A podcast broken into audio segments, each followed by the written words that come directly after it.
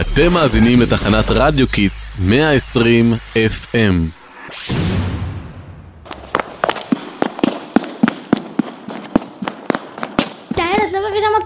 מה קרה? מה ההתנשפות הזאת? הכתבת שלנו טליה נעלמה. מה הפירוש נעלמה? רצינו להתחיל לשדר למאזינים שלנו תסקית שמח במיוחד על חג הפורים. נכנסנו לאולפן ויש שם מין מכשיר כזה מוזר.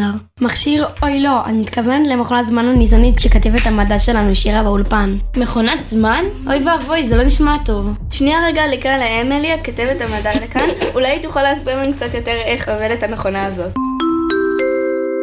אמי הכתבת מתבקשת להגיע בדחיפות לאולפן השידור של בית ספר רמז. אני חוזרת. אמי הכתבת מתבקשת להגיע בדחיפות לאולפן השידור.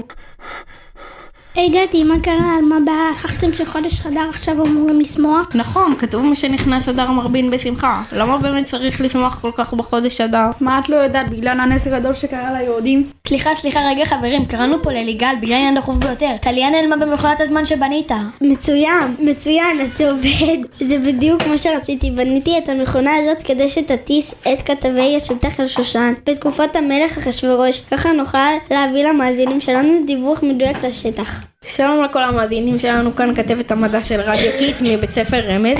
תישארו איתנו כי היום תקבלו שידור מרתק במיוחד הישר משושן הבירה. אוקיי, בואו נראה אם זה באמת עובד. נהנה, שומעת אותנו? מה? לא שומעים כלום. מה זה? איבאלה, לאן שלחתם אותי? כולם פה לבישים כמו פרסים, ומי זה המלך הזה? יש, זה עובד, הוא הגיע לפרס, כלומר לשושן הבירה. מה? שלחתם אותי לשושן הבירה? מגניב, תמיד רציתי לסקר למאזינים את סיפור המגילה. נשלח עוד כתבים שלא נפספס פרטים חשובים בסיפור. הכתבים של כיתה ה-אחת. אתם מוזמנים לבוא ולהשתלט על עמדת השידור. וואו, איזה מפחיד. נראה לי שהגענו, קדימה, לארמון של המלך אחשוורוש. נראה לי נחתנו בדיוק בזמן של המשתה.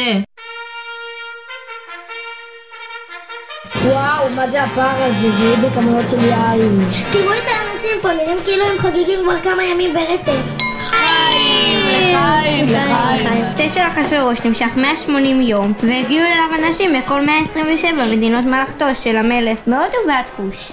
מה קורה שם? למה המלך כל כך כועס? ומי זה השר הזה שלוחש לו משהו באוזן? תגידי לי, איפה היית בשיעורי היסטוריה? לא למדתם בכיתה על מגילת אסתר? המלך כועס בגלל שהמלכה ושתי סירבה להגיע לפניו במשתה. והשר הזה, זה המן, צורר היהודים. הוא מייעז המלך להרוג את המלכה ולחפש מישהי אחרת שלא תעז להמרות את מה שציווה. טוב, נזכרתי. טוב, בואו נבקש מהם שם באולפן שיריצו אותנו קצת קדימה יותר. כולנו מכירים הרי את החלק הזה של הסיפור. נכון, ושתי הוצאה להורג והמלך חיפש לו מלכה אחרת. הוא קיבץ נשים מכל העולם בשביל לחפש את המלכה הראויה, עד שהגיעה אסתר המלכה. אסתר הייתה יהודייה, נכון? בוודאי, לא סתם יהודייה, אלא אחיינית של מרדכי הצדיק, מי שהיה מנהיג היהודים באותה תקופה. וואו, כזאת אישה טובה ועדינה בתוך ארמון מלא שכזה בתככים. איך היא תצליח לחיות במקום כזה? אתם שם? שומעים אותנו? קחו אותנו להמשך הסיפור. כולם בסדר? כן, כן, סקרנים כבר לראות את ההמשך, באיזה תקופה נחתנו עכשיו. תהיו בשקט! אני רואה שם את ביקטן וטרי, שומרי הארמון, מתלחששים. הם מתכננים להרוג את המלך אחשוורוש.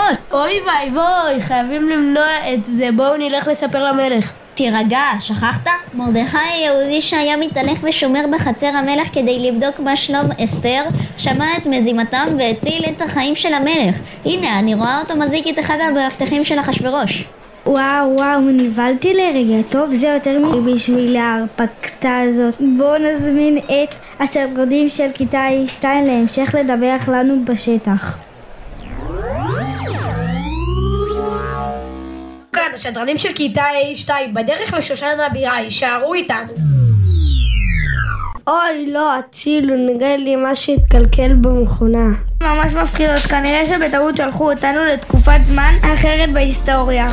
איזה מתח, אה? סקרנים לגלות מה קרה לשדרנים שלנו? האם הם יתפסו? המשך יבוא בשידור הבא של סודות המגילה. חפשו את הפודקאסטים של בית ספר רמז ברשתות החברתיות. מרדכי יצא מלפני המלך, בירבוש מלכות ועטרת זהב.